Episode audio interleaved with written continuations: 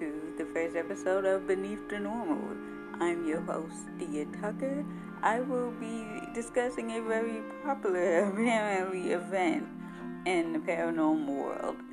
I learned about it recently while reading a free ebook on paranormal events, and I will link those in the show notes, I guess, as well as the other books that are mentioned in this story, even though you may have already read them, and you can get in touch with me with your opinions on the books if you have.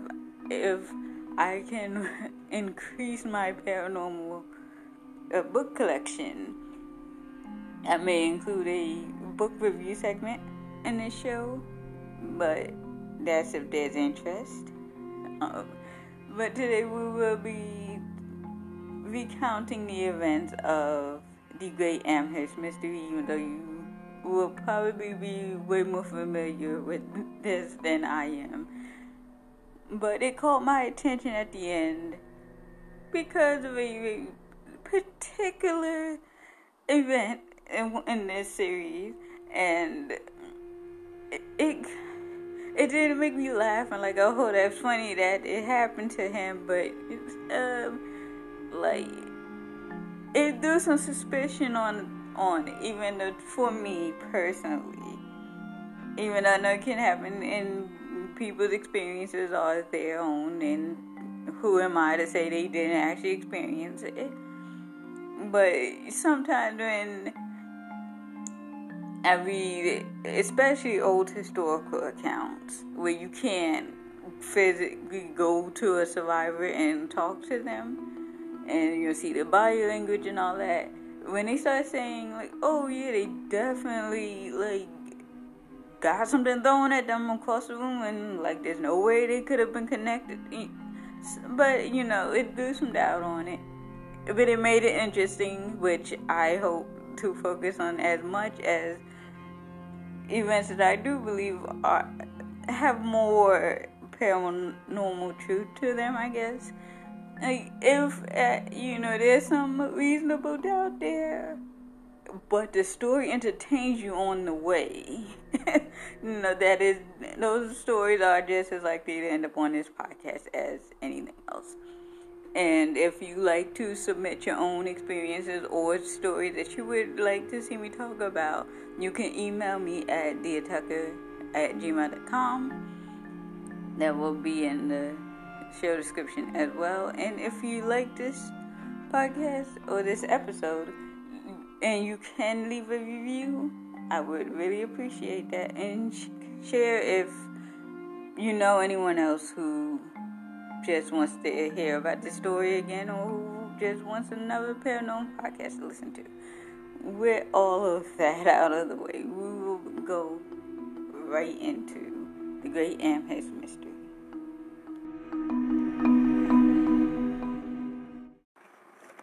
Disclaimer These events briefly detail violent events and are not meant for children. This is a brief summary of the events that took place in Amherst, Nova Scotia, and Canada that began at the end of August 1878, according to Walter Hubbell's account. Walter, an actor, wrote a diary that was later turned into a popular book that can still be read. I found it on Google Books and used it as a reference for some, but not all of the information in this episode. It follows Esther Cox, who lived with her sister Olive Teed. Hubbell's telling of events say the paranormal activity didn't start until Esther turned 18 after a sexual assault by a male acquaintance. This is when she began hearing noises at night, including rustling, banging, and knocks. She also suffered through seizures, which resulted in swelling while making her feverish, chilled, and feverish again. Of course, her family was frightened and called a doctor who was present to hear scratching noises in her room, as well as being present to see her bed sheets moving and seeing the threatening words appear at the end of her bed, which read, Esther Cox, you are mine to kill. Because of these events, the doctor prescribed sedatives, but the noises and objects that had been thrown previously continued. As these manifestations of the spirits continued as they became well known locally, and people, including clergy, came to witness the poltergeist activity, which happened despite close observation to ensure Esther wasn't causing the phenomena herself. This went on until she caught an infection that resulted in another fevered episode where there was no activity until she returned that summer from Sackville, New Brunswick, where she'd been recovering in another sister's home. This is when ghosts began to escalate threats. Now the fires were being set with the entire house being promised to go up in flames if Esther didn't leave. In January of 1879, she moved in with another local family but couldn't avoid the ghost. More phenomena was observed and conversations were held through tappings, a well known method used by spiritualists to communicate with the ghosts. At this point, however, Esther was beginning to face hostilities as her neighbors believed she had been responsible for it all, though she herself was attacked frequently, at one point being stabbed in the back. Multiple spirits were associated with Esther, but only Bob Nickel, an elderly shoemaker, who was considered to be a spiritual ringleader by Walter, and Maggie Fisher, a 21 year old woman who had gone to school at the same time as Esther, though Esther said she didn't know her while she was alive, had been identified by the time she met Walter Hubbell. Peter Cox, Mary Fisher, and other spirits would be identified by him later. Esther had been visiting St. John, New Brunswick, to be studied by an unidentified man interested in science. Soon after her return, the ghost activity started up again. The publicity is what drew the attention of Walter, and due to his own interest in science, he agreed to investigate. He believed his knowledge of theater tricks would help him to expose Esther if she were fraudulent. His account tells of seeing all activities that had been previously associated with this haunting, but now included frequently seeing handprints appearing on Esther's skin as if she'd been slapped. Since she was often in full sight, Walter concluded that she couldn't be connected to the attacks. He tried to take Esther on a speaking tour, but was met by hostility since others believed that a girl shouldn't be exhibited in such a way, especially not one they felt was sick and should be hidden away. This coming from a article that was published in a Presbyterian newspaper at the time. And this particular article asks that authorities step in to stop the tour. But when they weren't turned away, their talks were met by hostility or heckling. In one instance, led to a man named Mr. White, who had been the fam- the head of the family as they stayed with previously, being attacked, and a mob following them from the theater back to where they to the hotel they checked in at. Even though I don't sorry, that's not the proper term. I guess hotel wouldn't have been used back then. I apologize. But back to the story. For all their safety, the tour was canceled and they returned to Amherst. Once back home, Esther tried working for a man named Arthur Davison.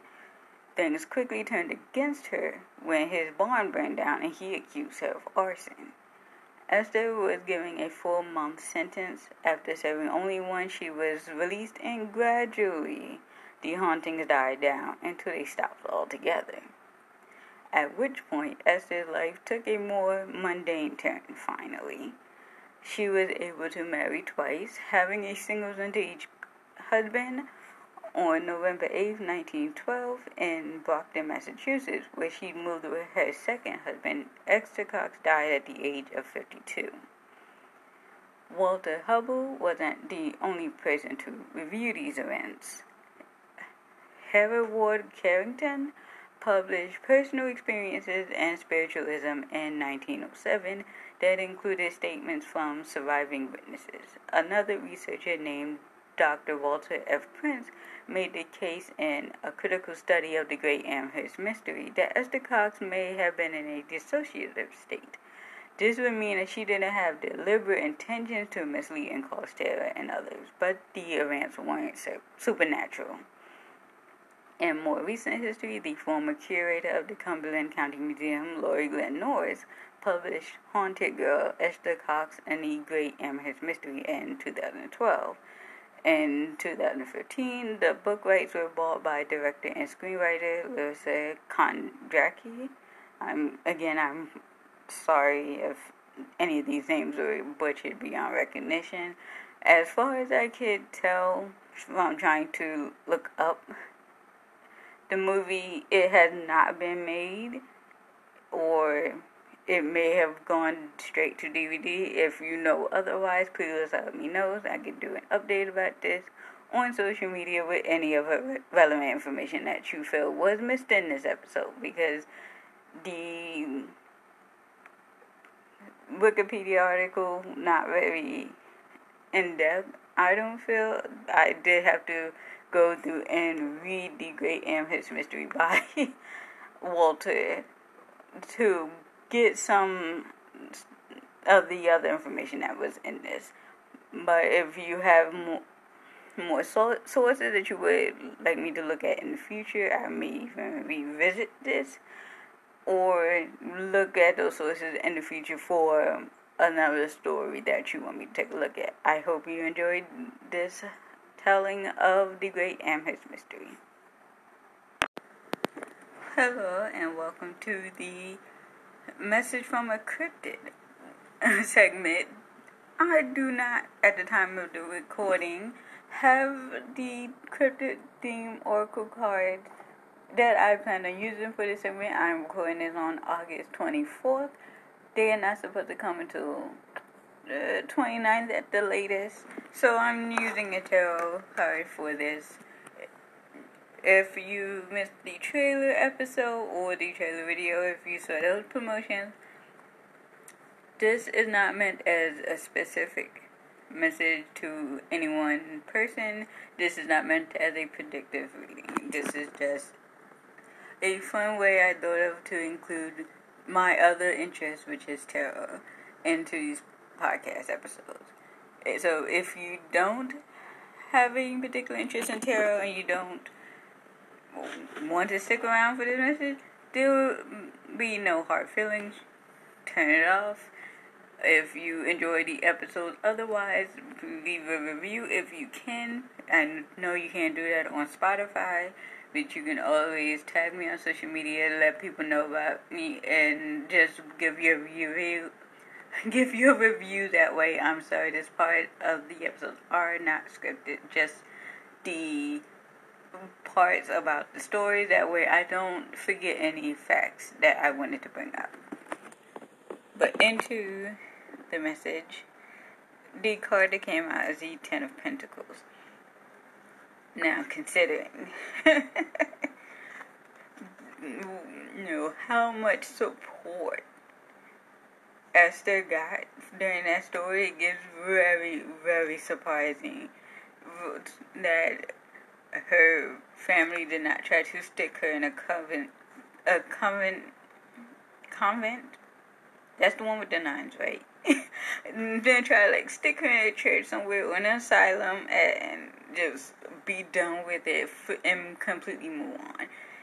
And the Ten of Pentacles is like the perfect home situation. Everything is stable as far as your relationship with people. You know that they're going to be there for you. You they know that you're going to be there for them, and this is just something that yes we can fall out of because we can get caught up in very petty arguments.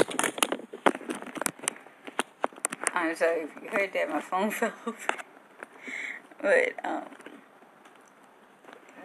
this is, is just a reminder, I guess, more than anything. Like, to still let people know that you're there, even if y'all are not speaking too much because of an issue that may have come up. That that may just need to pass. Everyone just needs to let the feelings settle down before you can have a discussion mm, that's fine. But don't let something does not like just something that you have a hard moral stance against. Don't let that come between a relationship that has been working well. They are not doing anything to try to sabotage you. You are not doing, you know, this is not a unhealthy relationship. Protect that. And eh, hopefully you might have such a tight family connection as the one we have believed or supposed to believe existed in this family. That, that you know they will not turn away from her. They will not kick her out despite of objects like needles and knives being flung at people. Like just you know you don't want that extreme situation or you know to test your relationship with people. But it's just like it would be very nice to have that. Everybody just wants a place that they can exist and that is where I'm going to leave it because there's only one card. I'm not gonna go on and on, even though I can't promise every episode is going to be less than or less every part is going to be less than five minutes, but we can aim for it. I hope you enjoyed this, and I will see you in next week's video. In the video episode.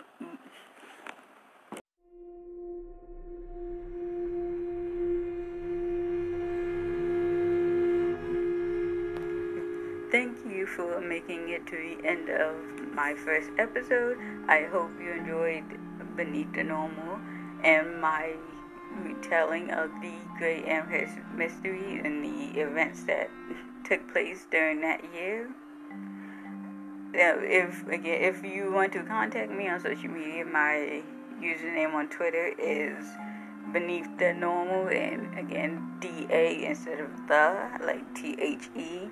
You can also email me at diatucker at gmail.com to submit your own experiences, to maybe tell me about some stories that aren't so popular, aren't so well covered, and maybe have more information available online. Or, I don't know, that doesn't make any sense. I'm sorry, this part of the podcast is not written out.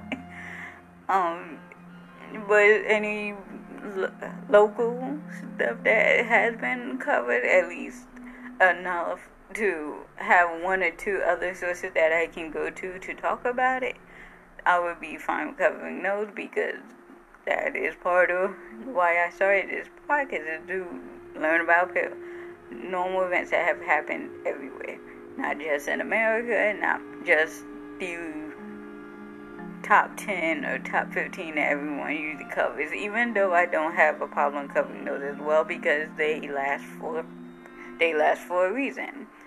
But I'm going to end this podcast here, podcast episode here. That is what I meant. I'm not ending the podcast after one episode. I hope you enjoyed this, and I will see you next weekend. Bye. Say, get ready for next week's spooks.